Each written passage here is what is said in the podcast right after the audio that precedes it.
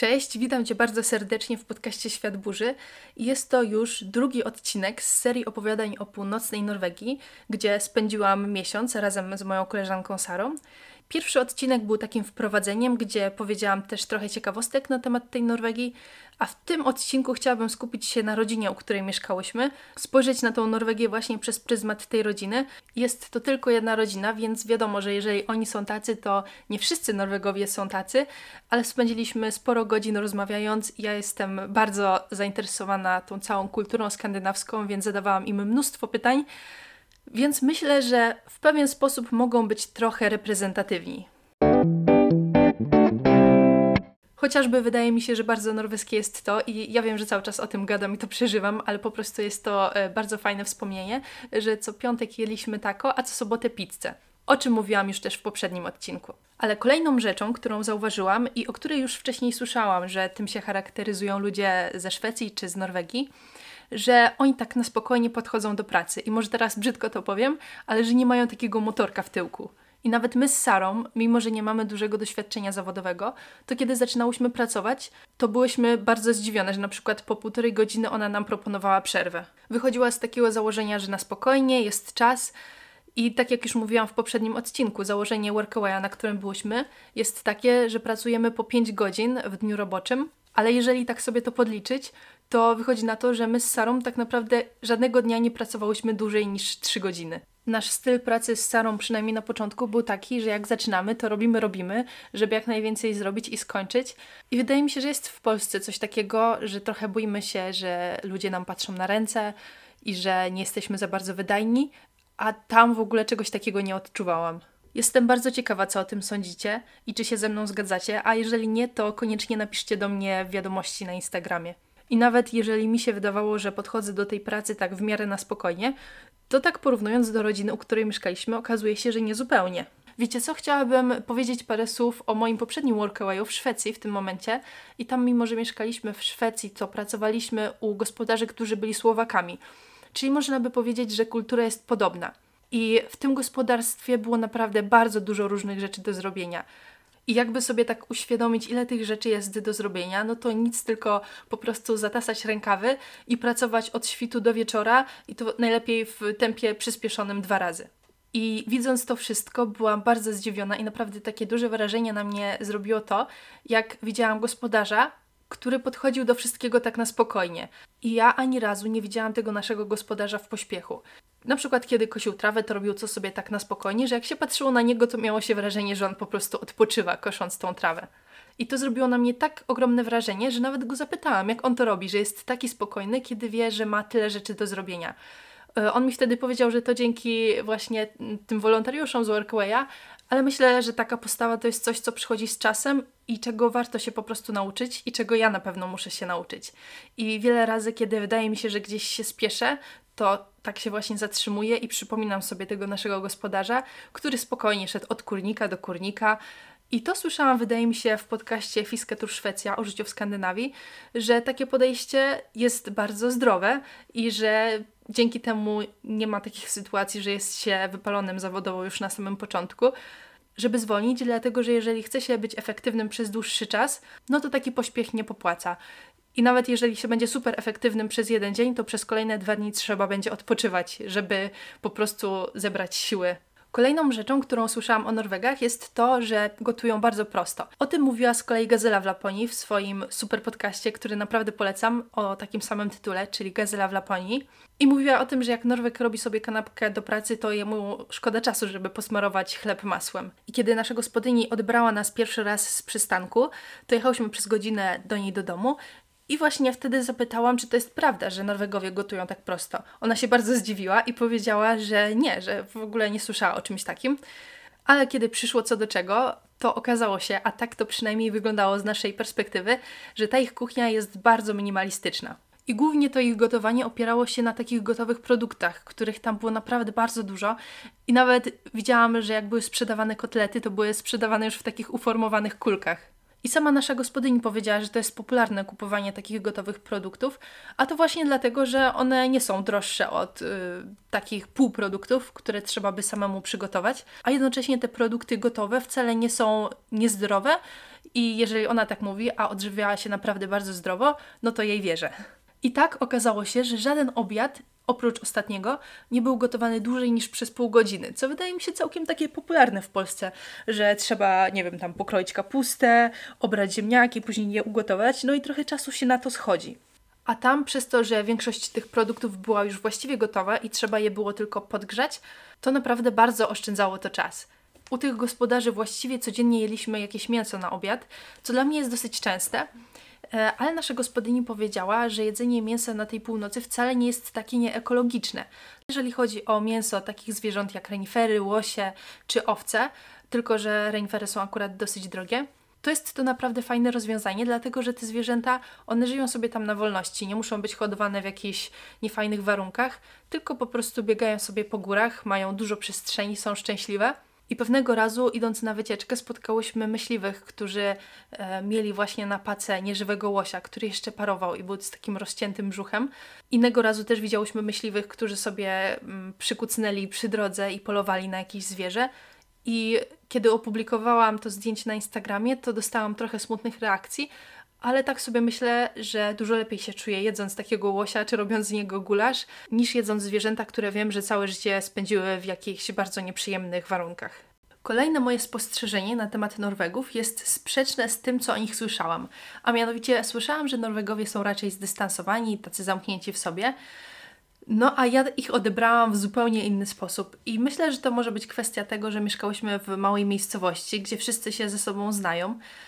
I po prostu już od pierwszego spaceru, gdzie wyszłyśmy razem z Sarą na ulicę, każdy się do nas uśmiechał, każdy się z nami witał. Może to być też kwestia tego, że na spacery chodziłyśmy zazwyczaj z papilonami, którymi się zajmowałyśmy. Jeżeli ktoś nie słuchał pierwszego odcinka, a do tego bardzo zachęcam, y, to papilony to są takie małe, słodkie pieski, którymi się zajmowałyśmy na tym wyjeździe. Było to dla nas z Sarą bardzo duże zdziwienie, i nawet były takie sytuacje, że czekałam przed sklepem na Sarę, żeby z tego sklepu wyszła i łapałam kontakt wzrokowy z panią kasjerką przez szybę, która już dłuższy czas się na mnie patrzyła, żeby móc się ze mną przywitać. Albo na przykład jechała pani listonosz samochodem i się zatrzymała, żeby nas o coś tam zapytać, zaczepić. Naprawdę ludzie w tej miejscowości byli tak sympatyczni i kontaktowi, i raz na przykład zaczepił nas taki dalszy sąsiad i za bardzo nie wiedziałyśmy, czego on od nas chce. On po prostu chciał pogadać, opowiedział trochę o sobie. Dogrywam ten fragment parę dni po opublikowaniu tego odcinka. I w międzyczasie dowiedziałam się, że mimo, że ludzie na południu są właśnie zdystansowani i zamknięci w sobie raczej, to czym bardziej na północ, czym bliżej tej północy, tym ci ludzie są coraz bardziej otwarci, serdeczni, sympatyczni i pomocni. I tego właśnie miałyśmy okazję doświadczyć. Byłam świadoma tego, że północ, Norwegia, południe to są dwa zupełnie różne światy, ale nie wiedziałam, że ta różnica dotyczy również tego. Kolejna rzecz, która nas tam bardzo zdziwiła, to to, że tam naprawdę wszyscy umieją język angielski łącznie ze starszymi ludźmi, łącznie z osobami, które teoretycznie tego języka angielskiego nie potrzebowałyby w pracy. I tak na przykład w Polsce, jeżeli zagadałabym do 70-letniego pana i okazałoby się, że on nie rozumie angielskiego, albo na przykład do pana, który kładzie asfalt na ulicy i by się okazało, że on też za bardzo po angielsku nie mówi, to bym się tym w ogóle nie zdziwiła. A tam okazuje się, że naprawdę, naprawdę chyba tylko jedna albo dwie osoby pod koniec podróży, akurat kiedy już potrzebowałyśmy tego angielskiego, to się okazało, że nie mówią po angielsku. Ale z kolei ta pani, która nie mówiła po angielsku, doskonale nas rozumiała i ona zresztą odegrała ważniejszą rolę w naszym zdążeniu na samolot. Kolejna rzecz, która nas bardzo zdziwiła z Sarą, to jest to, jak Norwedzy dbają o bezpieczeństwo. I tak na przykład, kiedy byłam na Workawayu w Szwecji, to zauważyłam, że właściwie każdy rowerzysta jeździ w kasku. Z kolei tutaj bardzo nas zdziwiło to, że każdy, kiedy tylko zaczynało się robić ciemno, zakładał na siebie kamizelkę odblaskową. I to były takie, wiecie, kamizelki jak do samochodu, albo też były takie pół kamizelki, takie tylko świecące pasy, które zakładali na siebie. I mam tutaj na myśli nie tylko rowerzystów, ale po prostu wszystkich. Nawet jeżeli ktoś chodził tylko po chodniku, to miał na sobie tą kamizelkę odblaskową. I mam wrażenie, że w Polsce to mogłoby być nawet trochę dziwne. Ale kiedy byliśmy tam z Sarą, to same czułyśmy się źle, że my tych kamizelek odblaskowych nie miałyśmy. Myślę, że nie byłabym daleko od prawdy, gdybym stwierdziła, że większość z Was, osób, które słuchają tego odcinka i które mają prawa jazdy, miała taką sytuację na polskiej drodze, że w ostatniej chwili zauważyła człowieka, który był zupełnie ubrany na czarno i był zupełnie niewidoczny. No właśnie, więc myślę, że to, że to jest normalne, że każdy zakłada kamizelkę odblaskową, naprawdę może zwiększać poziom, taki ogólny poziom bezpieczeństwa. I z tym się wiąże pewna historia, ponieważ pewnego razu, kiedy napadało bardzo dużo śniegu i w ogóle to był pierwszy mój śnieg w tym roku, to wyszłyśmy sobie na spacer z Sarą i zauważyłyśmy panią, która jechała na takich dziwnych sankach, obok niej biegł pies i te sanki przypominały swoim działaniem hulajnogę. Są to takie dwie płozy, na których się stoi i nogą się odpycha od podłoża, a z przodu można mieć jeszcze dodatkowe miejsce siedzące. I kiedy zobaczyłyśmy te dziwne sanki i ja w ogóle sobie przypomniałam, że widziałam je w filmach Jony Inton, to jest taka artystka z północnej Szwecji, bardzo polecam jej działalność na YouTubie, to stwierdziłyśmy, że musimy spróbować na nich pojeździć. I sobie przypomniałyśmy, że nasi gospodarze mają takie sanki w swoim garażu. Jeżeli bylibyście ciekawi, jak one wyglądają, to możecie wpisać w internet Sparki, ponieważ to jest nazwa tych sanek. Więc pożyczyłyśmy te Sparki od naszej gospodyni, ale ponieważ koło nas ścieżka była zupełnie odśnieżona, no to musiałyśmy pojechać kawałek dalej, gdzie widziałyśmy, że jest taka śliska droga. No i oczywiście na tej drodze musiałyśmy bardzo uważać, yy, patrzeć, czy nie jedzie żaden samochód, zwłaszcza, że nie miałyśmy tych kamizelek odblaskowych, które mieli wszyscy dookoła. Bardzo fajnie się bawiłyśmy, fajnie tak czasem obudzić w sobie dziecko. No i wracamy z tych sanek, z tych sparków, idziemy drogą, no i mija nas taki samochód robotniczy. I zwalnia, mija nas i zatrzymuje się e, tak parę metrów za nami. I my sobie myślimy, że przypał. No na 100% będzie się czepiał o te kamizelki. No i z tego samochodu wychodzi jakiś pan, oczywiście też w kamizelce, i podchodzi do nas. No i oczywiście musiałyśmy mu wytłumaczyć, że nie mówimy po norwesku, tylko po angielsku. I ten pan pyta, czy byłyśmy tam za zakrętem i czy tam jest ślisko. No to w mojej głowie pojawia się myśl, że na 100% to jest taki podstęp, żeby zaraz nam zrobić wyrzuty, że jest tak ślisko, a my jeszcze jeździmy bez tych kamizelek. Ale tak jakoś nie mogliśmy się za bardzo dogadać i ustalić, o jaki zakręt chodzi. I od słowa do słowa w końcu okazało się, że on chce nas zapytać, czy on dobrze wykonał swoją robotę i czy dobrze odśnieżył swój kawałek chodnika. Więc kiedy zrozumiał, o jaki zakręt nam chodzi, gdzie jeździłyśmy, gdzie było jeszcze ślisko, to tylko machnął ręką i powiedział, że a, to jest kawałek, który należy do kolegi. A jego kawałek chodnika był zupełnie bez zarzutu, więc pana bardzo pochwaliłyśmy.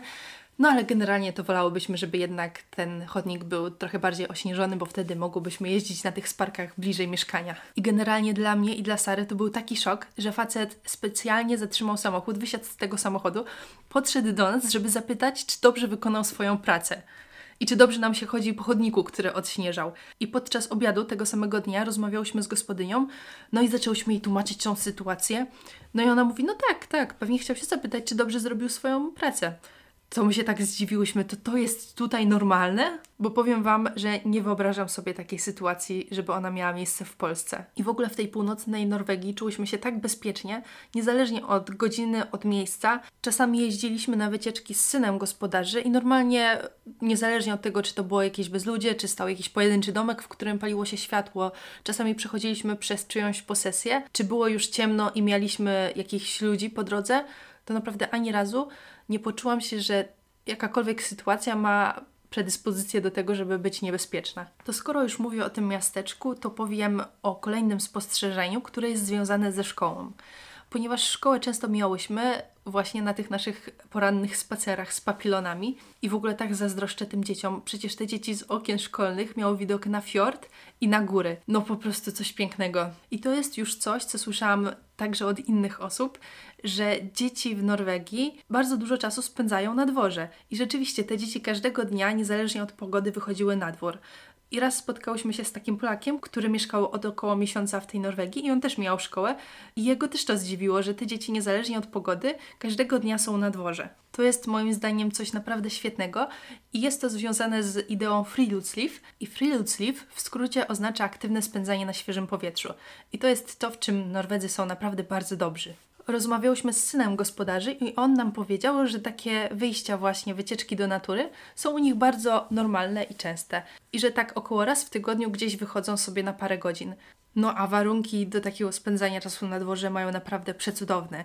I raz kiedy byłyśmy na Seni, to byłam w dużym szoku, że po około pół godziny wchodzenia pod górkę po prostu te widoki zapierały dech w piersiach, ponieważ miałyśmy widoki na góry, na fiordy z każdej strony, a dziewczyna, która właśnie była z północnej Norwegii, powiedziała, że to tutaj jest zupełnie normalne. No ale wracając jeszcze do tej szkoły, jak przypominam sobie, jak dużym problemem było zrobienie jakiejkolwiek wycieczki, nawet jednodniowej, dlatego że zrobią się zaległości, że nie zdążymy z materiałem, to po prostu serce mi się kraja i po prostu jest mi tak szkoda, że te nasze dzieciaki tak mało czasu spędzają na dworze, na świeżym powietrzu. A już ostatnią taką rzeczą, która nas naprawdę bardzo zdziwiła na temat tej szkoły, jest to, że ona była zupełnie nieogrodzona. I to, że domy w Norwegii są nieogrodzone, chyba że są to ogrodzenia dla zwierząt, to już o tym wiedziałam. Ale w momencie, kiedy z tego placu zabaw naprawdę było parę kroków i już można było wpaść na ulicę pod jadący samochód, to było to dla mnie bardzo duże zdziwienie. Ponieważ wydaje mi się to bardzo niebezpieczne i zastanawiam się, z czego to wynika. Czy z jakiegoś zaufania do tych dzieci, czy z tego, nie wiem, naprawdę nie mam pojęcia. To, co już wcześniej słyszałam o Norwegii, to to, że jest tam słaby dostęp do alkoholu. No i rzeczywiście, że można go kupić tylko w specjalnych punktach, a w supermarketach dostępne są alkohole tylko niskoprocentowe, tam do jakiegoś procenta. I dla mnie to nie był żaden problem, a przynajmniej tak mi się wydawało na początku, ponieważ mam wrażenie, że jest już taki trochę zwyczaj, że jak jest się w jakimś pięknym miejscu i to jeszcze powiedzmy na wakacjach, a my tam można powiedzieć, że byliśmy na wakacjach, wyobrażacie sobie, oglądacie zorze nad brzegiem fiordu, to jest taka chęć, żeby to jeszcze trochę bardziej celebrować, na przykład jakimś grzanym winem. No, a tam niestety grzane wino było pioruńsko drogie. I nawet kiedy zobaczyłyśmy w sklepie cenę zwykłego Summersby, to no, stwierdziłyśmy, że jednak nie będziemy kupować tutaj alkoholu. I nasi gospodarze też zupełnie nie pili alkoholu i może to było takie faux pas z naszej strony, dlatego że jako prezent z Polski przywiozłyśmy im trzy czekolady i dwie małe soplice. W ogóle nie wiem, czy komuś się przyda ta informacja, ale w Norwegii alkohol jest sprzedawany od 20 lat i my się przekonałyśmy o tym na lotnisku, kiedy Sara chciała kupić e, właśnie aquavite, to jest jakaś taka specjalna wódka z Norwegii na pamiątkę. No to się okazało, że 19 lat nie wystarczy. Ostatnia rzecz, o której chciałabym Wam powiedzieć, jest wełna. I ta wełna jest tam po prostu wszędzie. I mimo, że ona jest taka lekko drapiąca, to jest naprawdę cieplutka i idealna na taką pogodę. Ja miałam akurat takie niesamowite szczęście, ponieważ okazało się, że dwa tygodnie przed moim wyjazdem, już tak nie wchodząc w szczegóły, znajomy znajomego oddał mi całą torbę ubrań dla braci. Ja przeglądam tą torbę i zobaczyłam, że jest tam właśnie taki norweski sweter z takim charakterystycznym norweskim wzorem. I okazało się, że po prostu ten znajomy znajomego niestety uprał w nieodpowiedni sposób ten sweter i on się skurczył. Więc tak oto stałam się właścicielką e, tego swetra, no i stwierdziłam, że podróż do Norwegii to jest idealna okazja, żeby wziąć ze sobą ten sweter i go przetestować. A później kończyło się to tak, że dostawałyśmy od mamy Sary wiadomości, dlaczego ja chodzę taka nieubrana i rozgogolona. No a ja po prostu zakładałam bieliznę termiczną, na to zakładałam ten sweter i było mi idealnie.